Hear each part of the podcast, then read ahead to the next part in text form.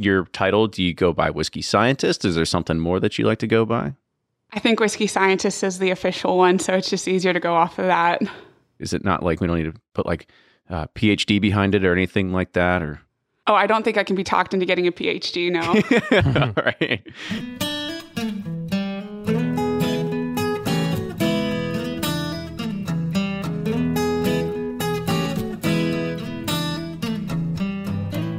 This is Bourbon Pursuit, the official podcast of bourbon, bringing to you the best in news, reviews, and interviews with people making the bourbon whiskey industry happen. And I'm one of your hosts, Kenny Coleman. You're listening to this podcast because you love whiskey. Well, if you didn't, it's probably because you're a family member of mine and you just want to see what I do with my free time. But in all seriousness, we all know that whiskey is an amazing product. It's a testament of a lot of different things. You have the art of blending, there's science and nature. They all come together to create something that didn't exist naturally. And during that process from grain to bottle, you can manipulate a multitude of variables to create a brand new type of whiskey or some flavor nuance that hasn't been discovered yet. In TX Whiskey, it's a growing brand and they have some strong pedigree of people working to shape their whiskey profile. Today on the show, we're joined by Ali Ochoa, who's their whiskey scientist. She analyzes, studies, and makes suggestions on what to do with finished whiskey at TX, but also has an influence during every step of the process. We talk about how she landed her dream job after college right there at TX Whiskey and how she is learning about their particular barrel placements in the warehouses and discovering new types of finishes. With that, enjoy this week's episode. And Now here's Fred Minnick with Above the Char. I'm Fred Minnick, and this is Above the Char. This week's idea comes from My Bourbon Journal, who writes me on Twitter. How much influence does cocktail culture have on the spirits industry? Does the increased interest in bourbon lead to the increased popularity of an old fashioned or Manhattan cocktails? Or do you think it's the other way around? First of all, great idea. And thank you, My Bourbon Journal, a very active Twitter account. I would say that cocktails open the door a lot more for bourbon than bourbon does for cocktails. And the reason why is that kind of uh, before flavored whiskey was around, the ideology behind like brands was to get people to drink a cocktail and then they eventually become like a a traditional spirits drinker. And once you be- or like a straight spirits drinker, and once you once you really start drinking bourbon neat or just a little water or on the rocks, that tends to be what you like.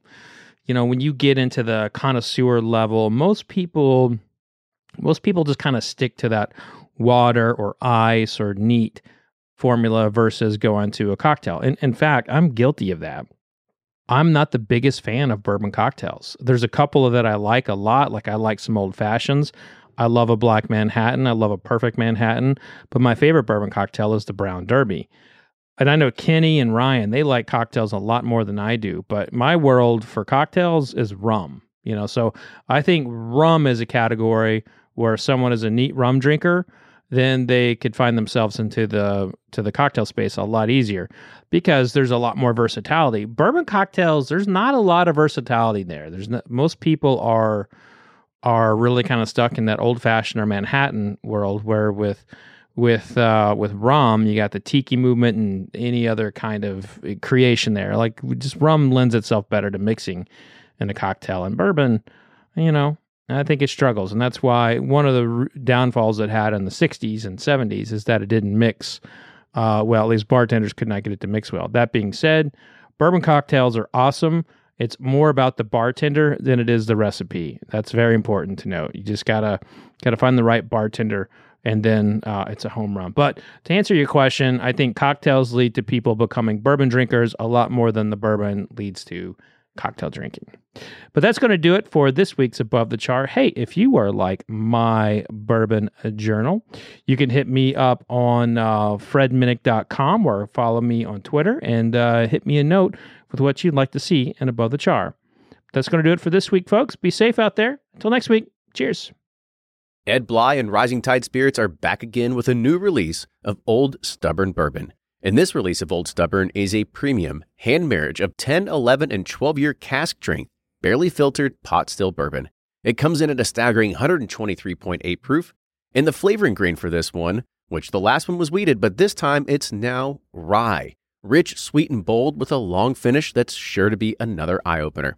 You can order online at Seelbach's or thebourbonconcierge.com, and you can even purchase in person at Revival Vintage Spirits, and even now with very few select stores in Kentucky. You can get it now while you can, but be sure to do it because it's not going to last long.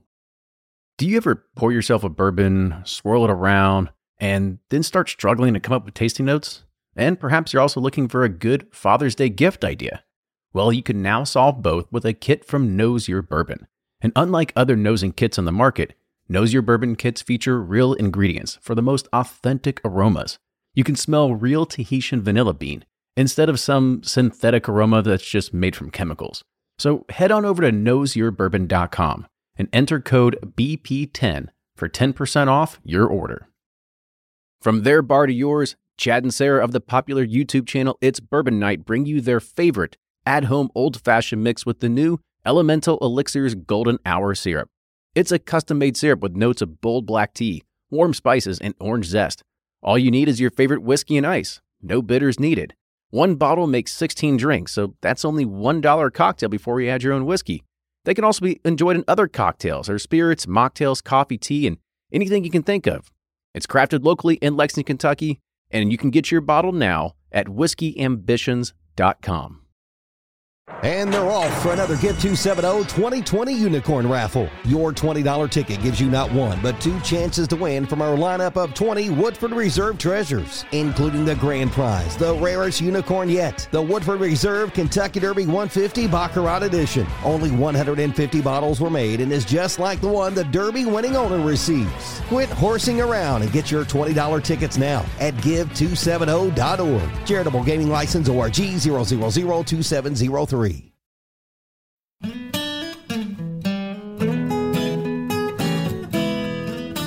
Welcome back, everybody. It's another great episode of Bourbon Pursuit coming at you. Fred and Kenny here today, talking to a distillery which we have never had on the show before, plus a, a great personality that will be able to kind of share and give a little bit more background about what she's been doing in this world. But I know for the longest time, and Fred, you might be able to correct me wrong, I had no idea whether it was TX whiskey or Texas whiskey. And it's just like you see a big TX on the label and you're like, oh, what is it? I'm for the longest time, I just I kept screwing it up.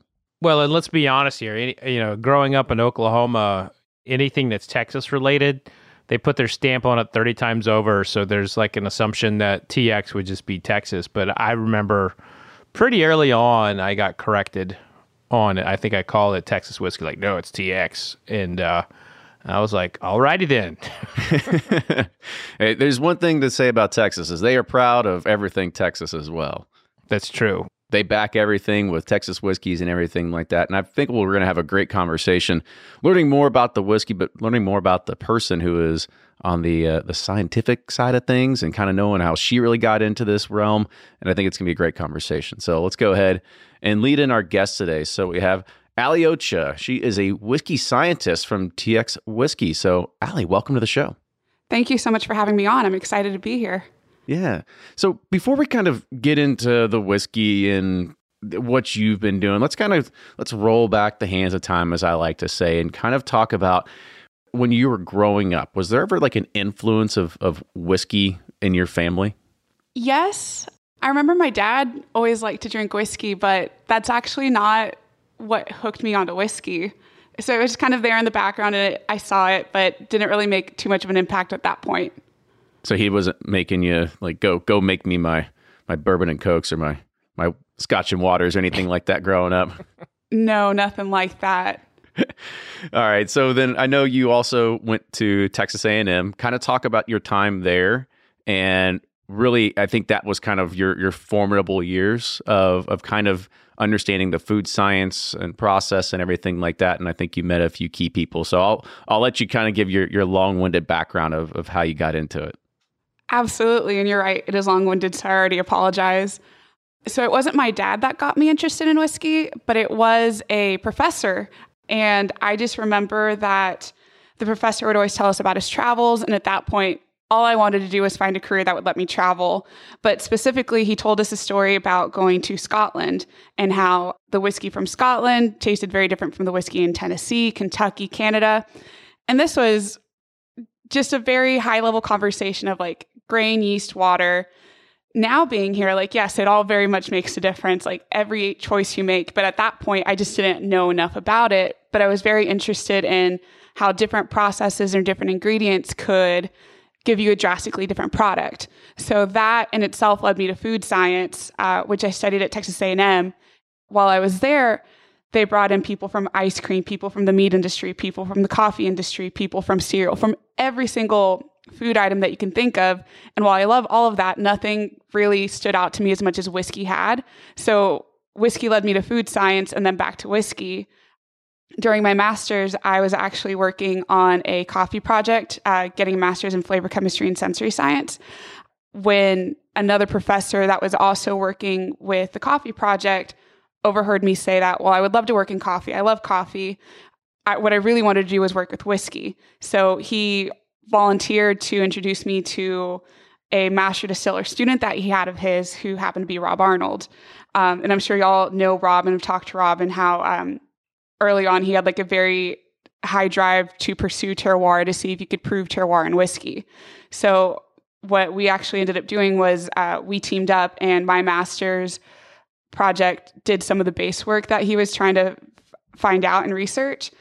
He grew, I think, three to four different varieties of corn in three different areas of Texas with different climates, different soil types, different growing practices made mashes out of them, distilled them, and then sent me the distillate so that we would uh, train a panel in descriptive analysis, run flavor chemistry on the corn volatiles and the whiskey volatiles, and then run uh, proximate analysis or macronutrient analysis on the corn itself to see if there was a difference in protein, difference in fat, difference in starch content that could lead to different flavor development. Um, and then that itself led to a job with TX. Okay, there's a lot to kind of unpack there. So let's let's kind of let's take that let's take that a little bit because I think I, I think we always love these episodes where we can get really geeky and nerdy on the science aspect of things. But just to kind of also get a little bit more personable on you, you know, you said you were attracted to whiskey, but what was it? Like, what was it about whiskey other than the fact that we all have a a, a love for it because we just like the consumable, we like the way it tastes. But what was it about whiskey for you that really brought you back to it? The maturation, just like the science behind maturation and how it can be different depending on where you're maturing, the type of barrel you're using, the type of maturation system. It was just uh, a bit of a black box where we you don't know everything and you really don't want to know everything. I feel like it takes some of the romance and some of the mystery out of it, but just getting a better grasp of it. But that was enough of a hook to to really have me hone in on whiskey and want to only work on whiskey. So was it the, the science aspect of maturation or was it like a romantic of like the bottle, some marketing, some of the stories behind it? Is there something that, that you really liked or was it truly just the, the scientific portion of it? I think it was definitely just the science portion of it. And then as I started working more with it or even getting more in the industry, that's when I started to also drink the product. And not only that, but like really get drawn into the stories and the histories of whiskey itself, of brands themselves, and how you've just seen them grown and evolve over time. But definitely the science was what hooked me. And you had also, I know I had read somewhere as well, is that you were also doing some stuff with a, like a coffee project before then as well. Can you talk about what you were doing with that?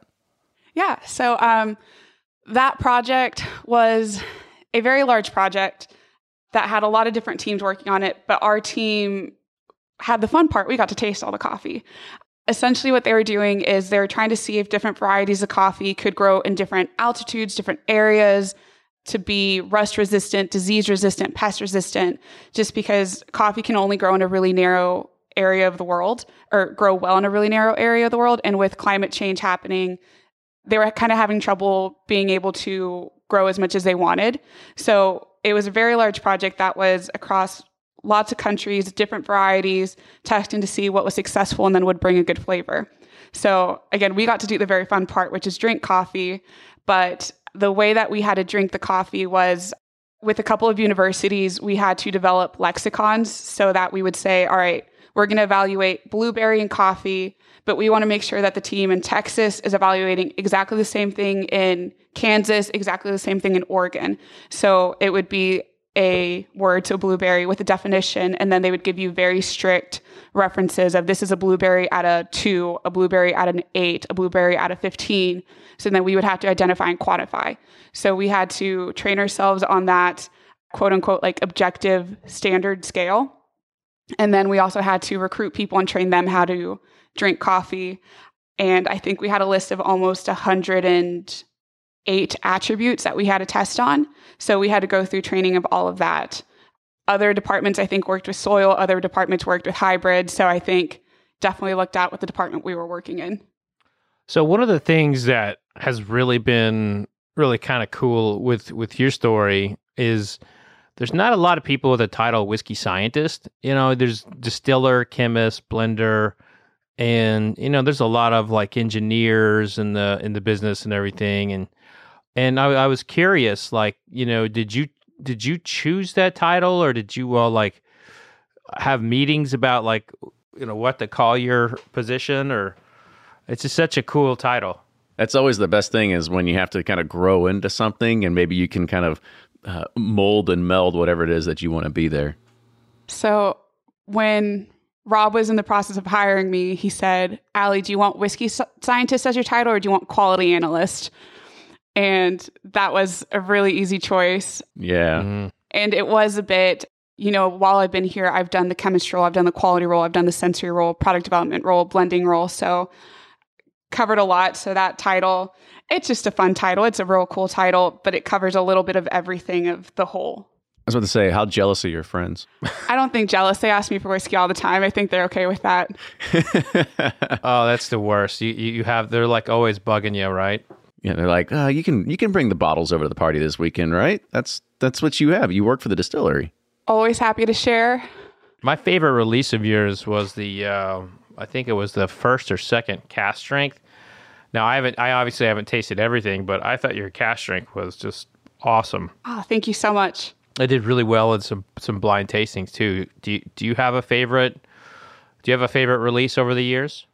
I, I do love the barrel proof a lot. We actually just released a cognac finish not too long ago, and I think I'm loving the cognac finish right now. Um, it's done really well for us as far as we enter into competitions just to kind of get a, a, gauge of how it's doing. But that one, I think, won best of class for special finish bourbons at the San Francisco Spirits competition this year. On a personal note, I love it because it is so hot here right now that all you need is just a couple of ice cubes in there, and it is the most refreshing whiskey I've ever had. Mm, okay. How long have you been at, at TX now? Because you know you mentioned Rob Arnold. For anybody that doesn't know, he was one of the founders of TX. He wrote a book on whiskey and terroir.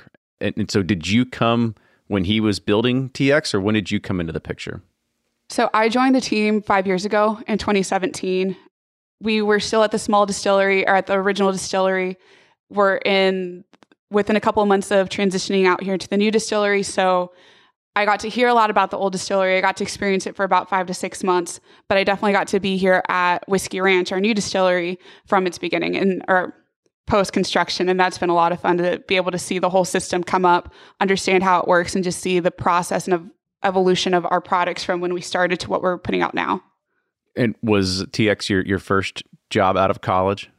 Yes, yes, it was. I got the dream job right away. Golly, that, you didn't have to like like do any like hard kind of cutting your teeth in the industry. You just went straight to whiskey scientist. I think there's a lot of people to be jealous of you. It was a lot of really good timing, really good timing, but it was it's been great for the past five years. As I would say, speaking, so you landed your dream job. Speaking of just like your your entire life, have you ever had like a worst job that you ever had? No, I've liked I've liked all of my jobs, but I've also had really fun jobs. I taught swimming. I taught water aerobics for like surgery rehabilitations. I worked in a sensory science kitchen. They've been fun jobs. So you're a swimmer? I used to swim. Like competitively? No, just more for fun. we all swim for fun. We were just trying to figure out where you're going with it. Yeah, I was like, well, if you're teaching swimming, I was like, that's cool. Same as a PhD, I don't think I could be talked into ever doing a swimmer's workout. That seems very, very rigorous.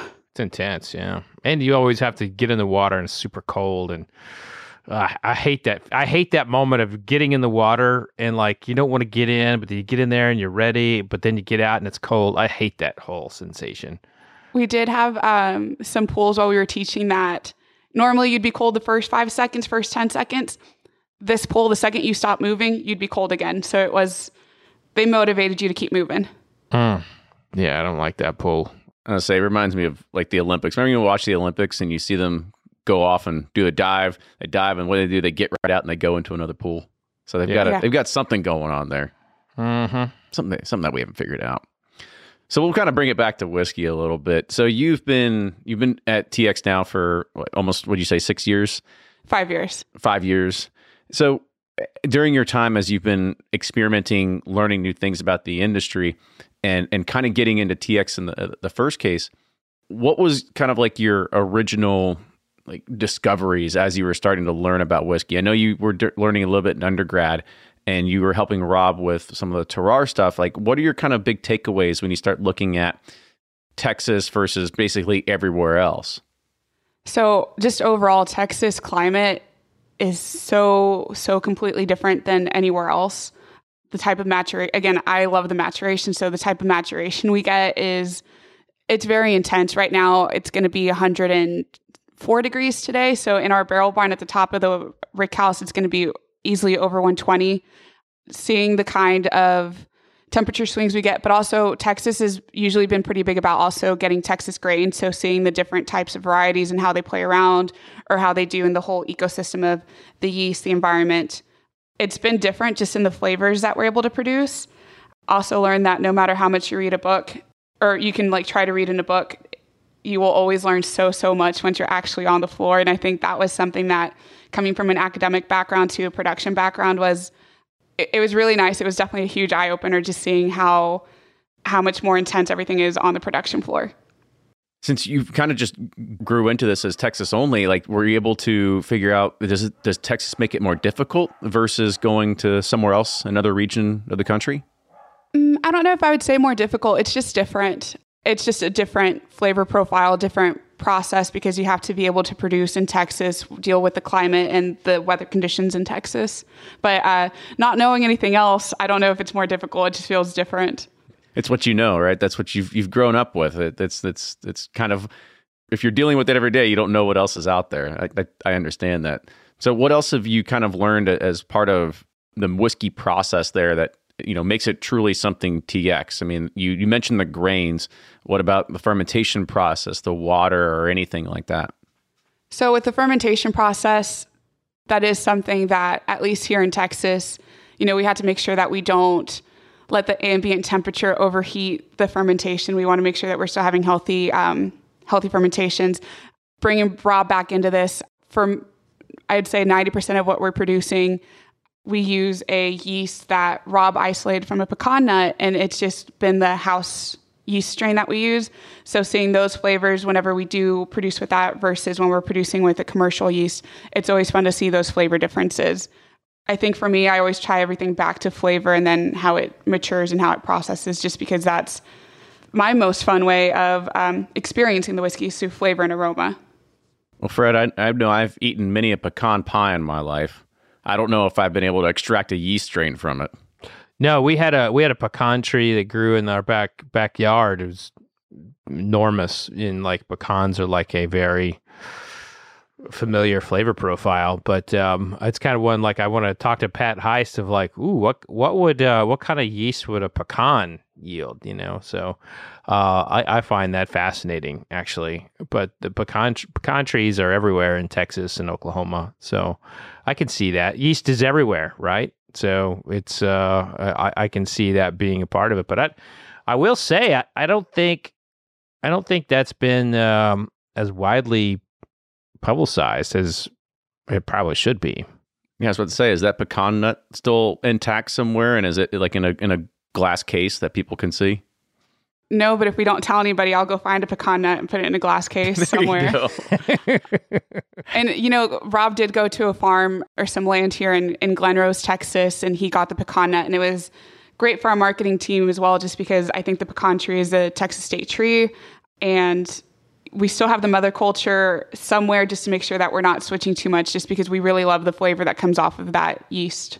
Yeah, and that's such an American, you know, and I know it's I know it's different. You know, Texas is obviously different than Kentucky, different than uh, Tennessee and India and everything, but it's it's still following the American the American style of whiskey. Like in Scotland, yeast is just not as important, and like the American style of whiskeys, like yeast is like there's a story to it, you know, and there's an effort behind it. And I, I find that just fascinating.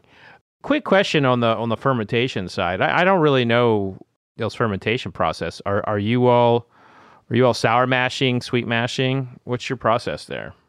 We do a combination of both. We had a barrel barn that we were very close to filling up. So um, for a little bit, we had an on off schedule for cooking and for having um, for cooks.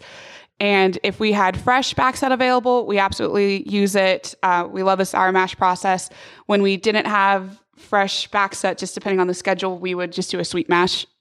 Would those end up being different types of products at the end of the day, or did, were you able to kind of tell, or were you just blending them all together to kind of mask that at the uh, the end product, or is it still TBD? I think a little bit still TBD, just especially since we have the barrel barn now, and I I'm curious to see the impact of the barrel barn. We do still have the new make samples of it, and for the most part, the new make tends to be relatively similar, but it's how those acids and the sour mash will really interact with the oak later on that will, I think, make a have a bigger impact on that end of things. But um, we're just now starting to get into some four year old product. So still trying to figure out how the barrel barn's aging. So sour mash is on that list of uh, variables. Just putting out bourbon like vatted bourbon is kind of our number one goal at the moment. What cooperage are you all using? Talk a little bit about the the wood that y'all are using. So we work with ISC from their Missouri cooperage. When we started at TX, or whenever I started at TX, they used about a three plus char with a kiln staves. And I've always been told a three plus because I had questioned what was a three plus versus a three versus a four. And they said it was. We're all still kind of questioning that. Yeah. They said it was a three and just a little bit longer, and then they'd put them out. Yeah. Just a little bit extra. Just a little bit extra. So since then, we've also incorporated a couple of proprietary toasts and different char levels into our process just so that we could have, well, so that I could have more of that painter's palette whenever it does come to blending. Okay. That's what you deal a lot with the finished product side of things, correct? Yeah, I do. Um, I would say I do a lot more barrel to bottle, especially now that our team's grown. We're able to focus in a little bit more on different areas. Whereas before, I think we were all over everything for a while that's what happens. You get a little bit bigger, you can hire some more people and you can reduce some responsibilities. But as you scale, those responsibilities kind of just grow a little bit larger too. I guess kind of talk us through the process as well as when you are taking it from barrel to bottle, sort of what's your process and what are the things that you're looking for to make sure that the, the product is, is meeting your specifications?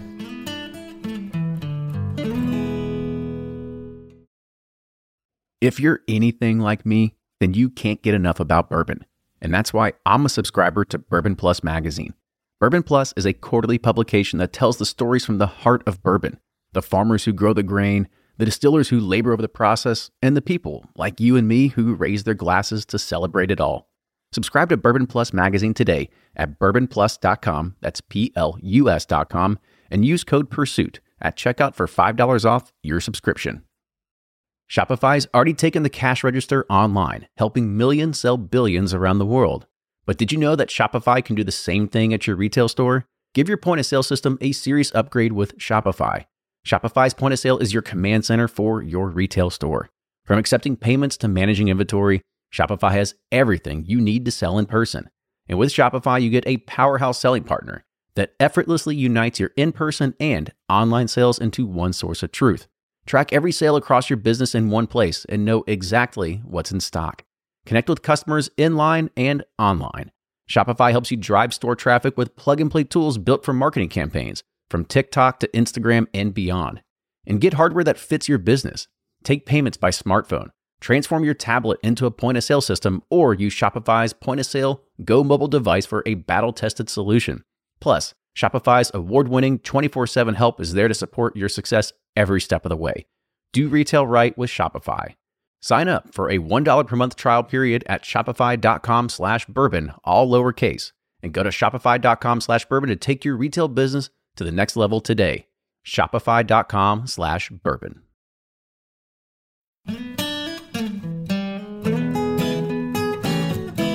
I guess kind of talk us through the process as well as when you are taking it from barrel to bottle, sort of what's your process and what are the things that you're looking for to make sure that the, the product is, is meeting your specifications? So for barrel to bottle, things have changed a little bit. So we just recently started getting four year old product that was laid down here at our at Whiskey Ranch. And the big difference there was at our old distillery, we produced maybe three barrels a day. So that meant we had maybe 60 barrels coming of age in a month.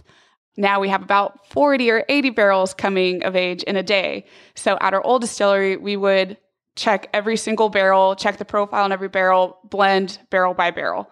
Now we don't have the time. I don't have the time to check every single barrel. Uh, I think our team would hate me if I asked them to do that as well. Yeah, pulling samples from all those, they'd, they'd be like, no, you get your own drill and go out there. Yeah, I'm okay without doing that. So I'm good not asking for every single barrel. But now what we do is because we do have a rick house and this is my first rick house, it's our team's first rick house. We're trying to also learn how the rick house is aging.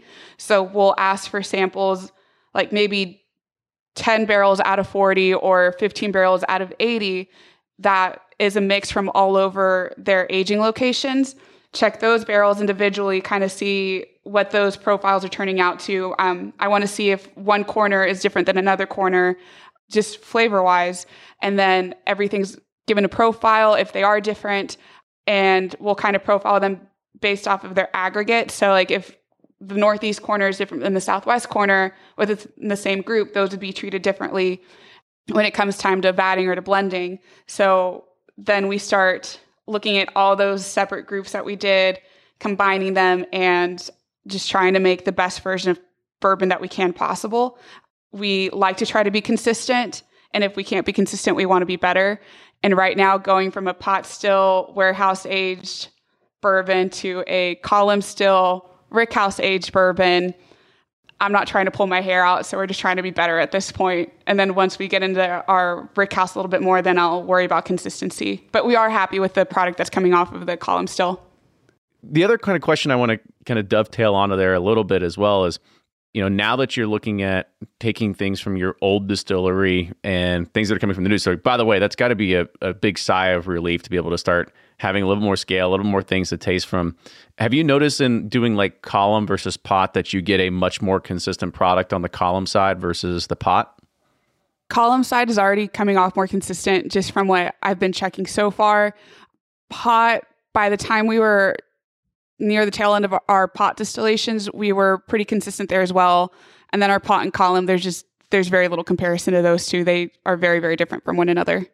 Yeah, I was going to say I'd, I'd be much happier with with the column still being able to crank out as much consistency and a lot more at, at the same exact time as well. Well, and the American styles are so column still. You know, you can still get a lot of the essence out of um, out of it that you do in a pot, and pot just it's a lot of work. I mean, if you can if you can perfect a pot distillation with whiskey, God bless you. But it's it ain't easy it's not. It's not. So more on the kind of like the uh, the finish side of things. We'll stay in where your your your wheelhouse here of, of your your comfort level. So when you're going through and, and you're picking out the the certain lots, is there you know is, when you're saying like oh, I'll I'll choose this one over here? Are you looking for places in the certain part of the warehouse and and trying to take those from different kind of just guide us through the process on on what it is to be able to pull those sample lots. I think it's all driven by how we just filled our rick house. It's a freestanding b- building, so we have to make sure that we're balancing it out and that we're not weighting it any one way so it doesn't twist or have any um, bad accidents in there. So, because of how we had to weight them, you almost start at the load bearings and then start working your way out per floor. So, one group or one lot might have something on aisle 56 and aisle 13 and aisle 30. Again, just kind of depending on how they're trying to load it in.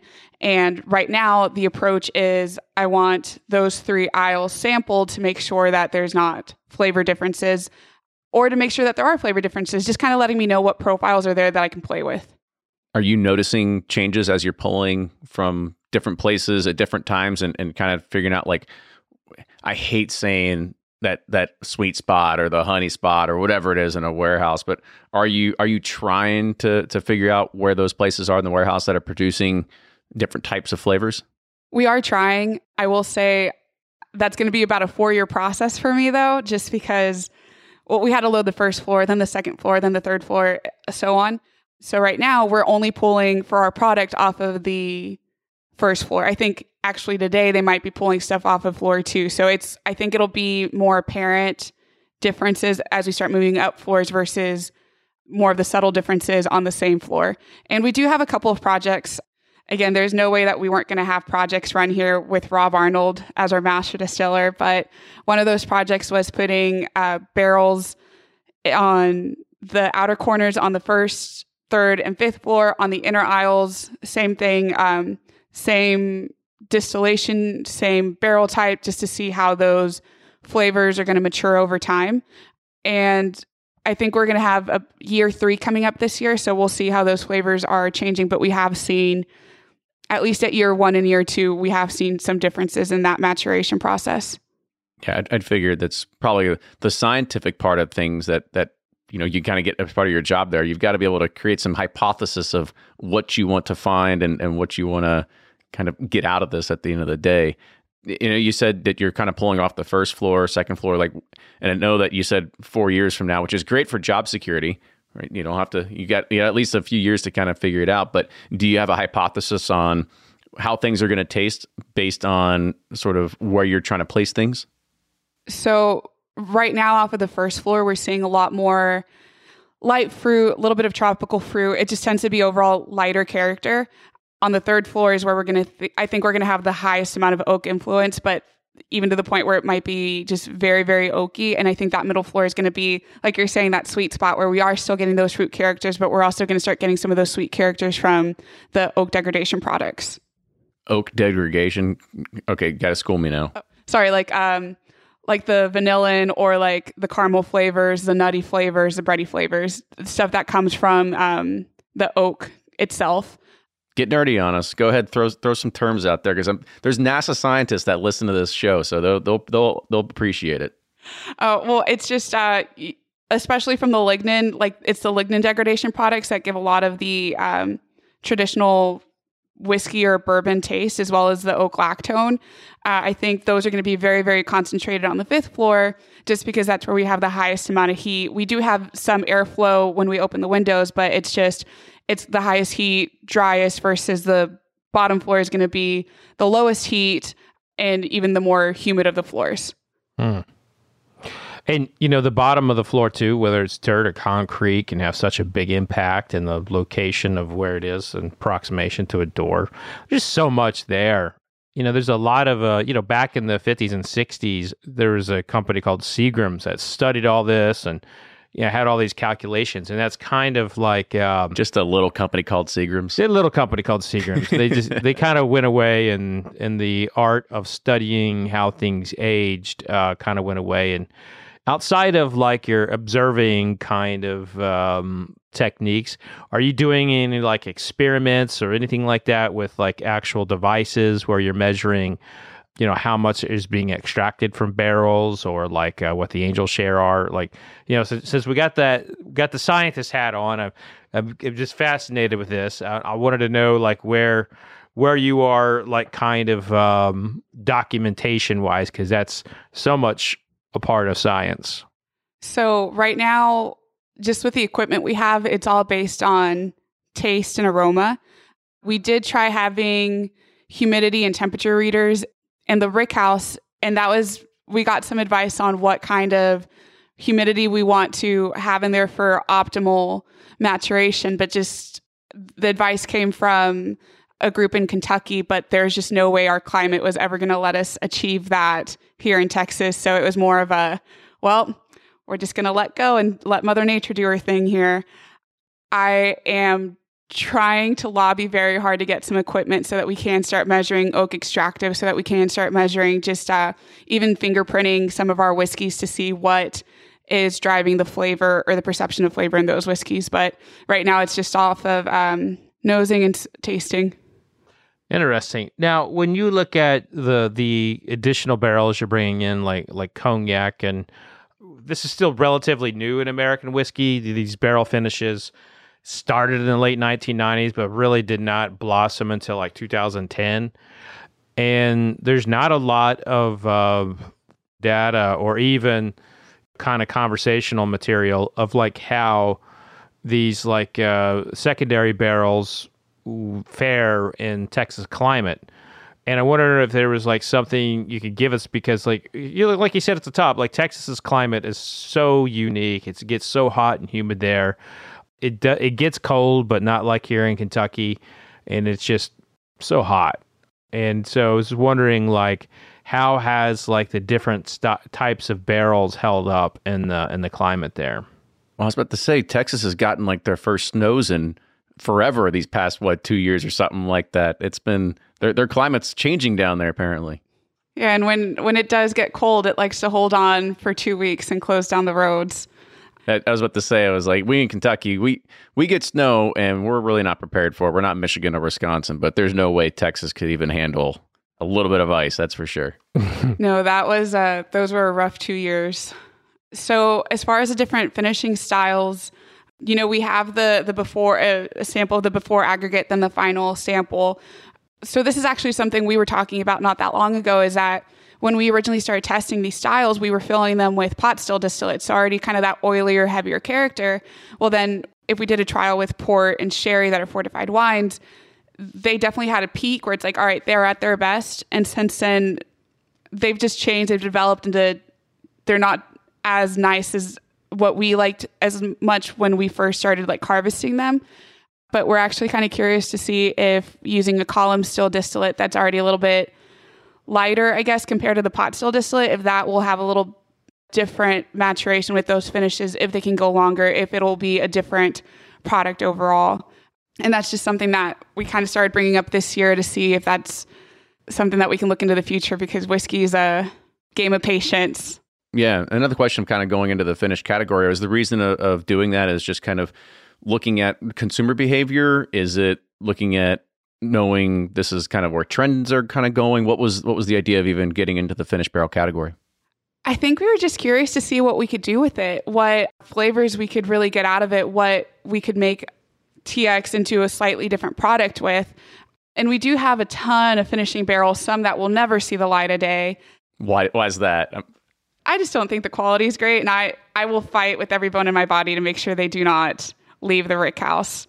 And it's just it, it didn't work, but it was interesting to see style wise what works with our bourbon, what doesn't work with our bourbon. We tend to test everything out in the lab as much as we can anyway. Um, and there's just some combinations that didn't work for us.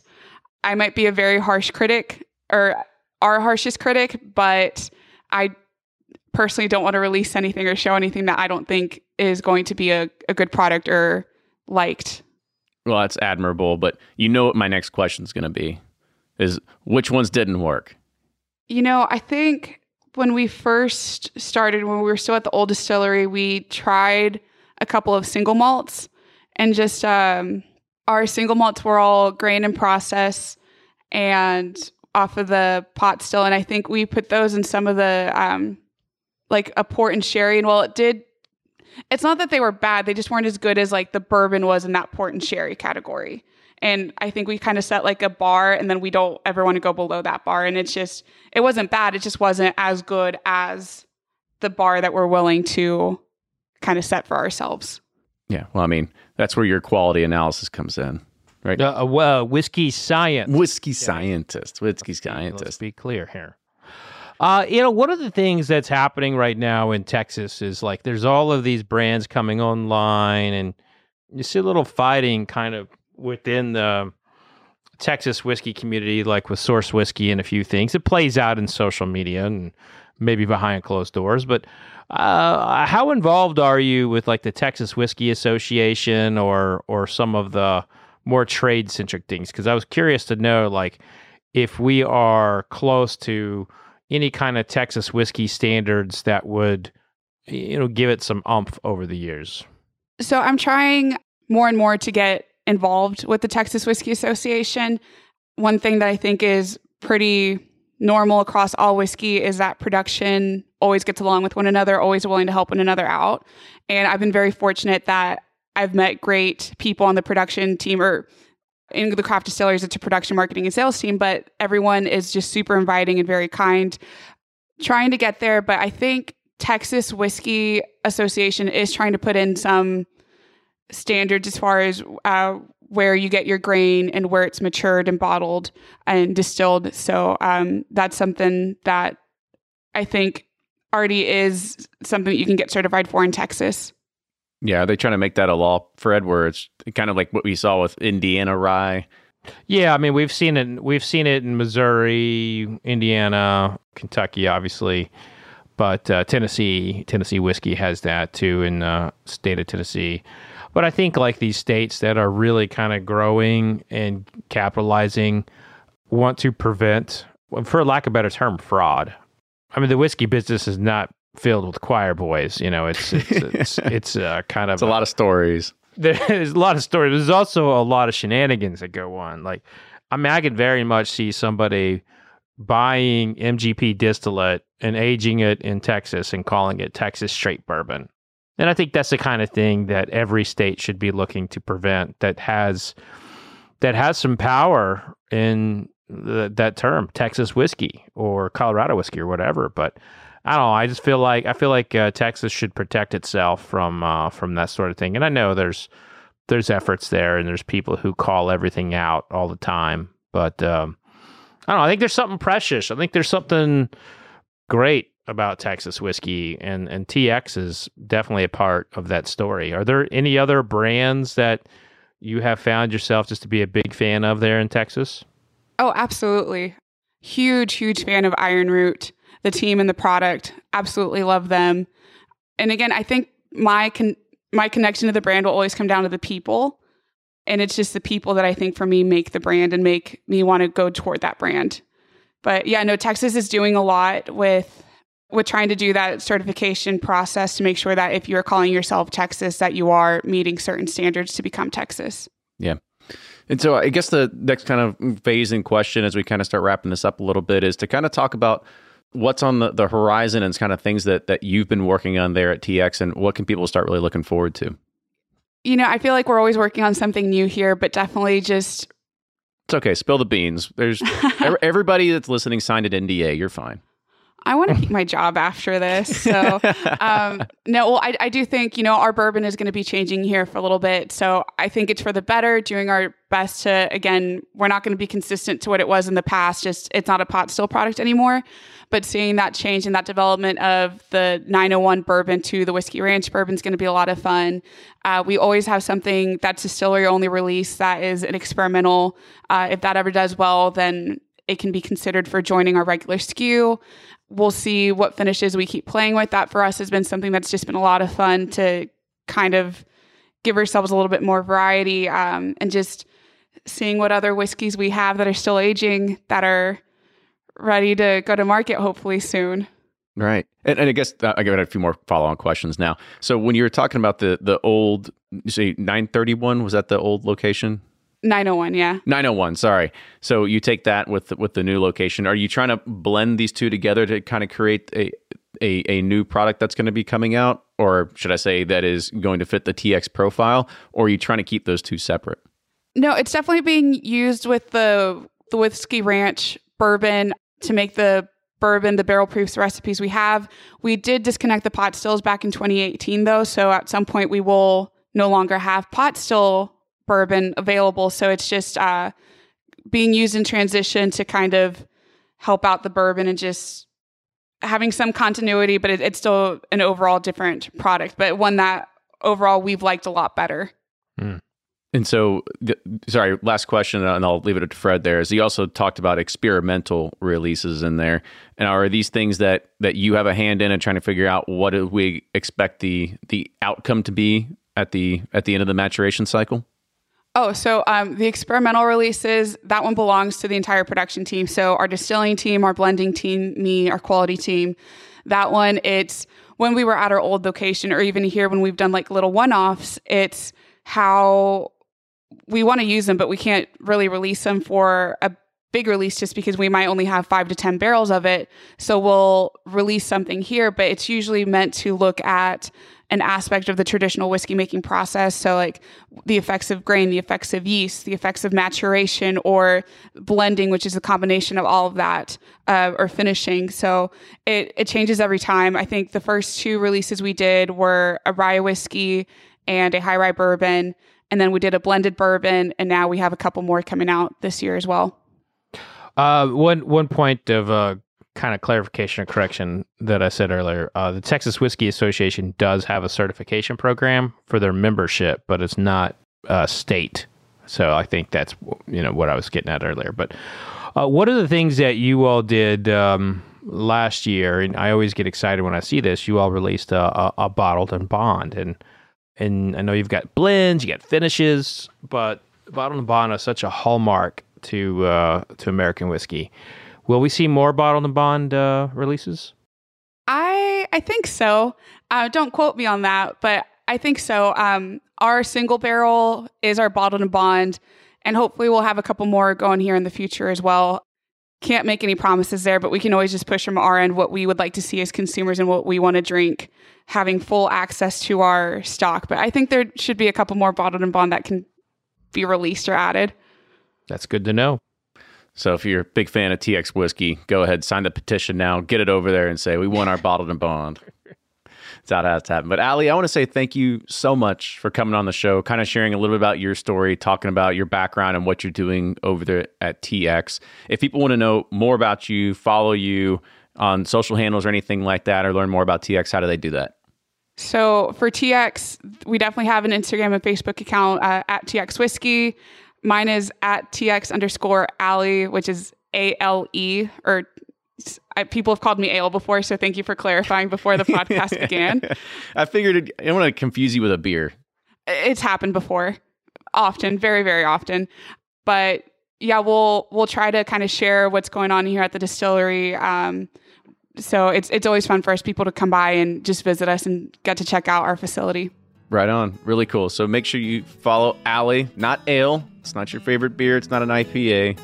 But make sure you follow Ali. You also follow Bourbon Pursuit wherever you get your podcasts on all the socials. Follow Fred Minnick on all those socials as well. But with that, cheers, everybody. We'll see you next week.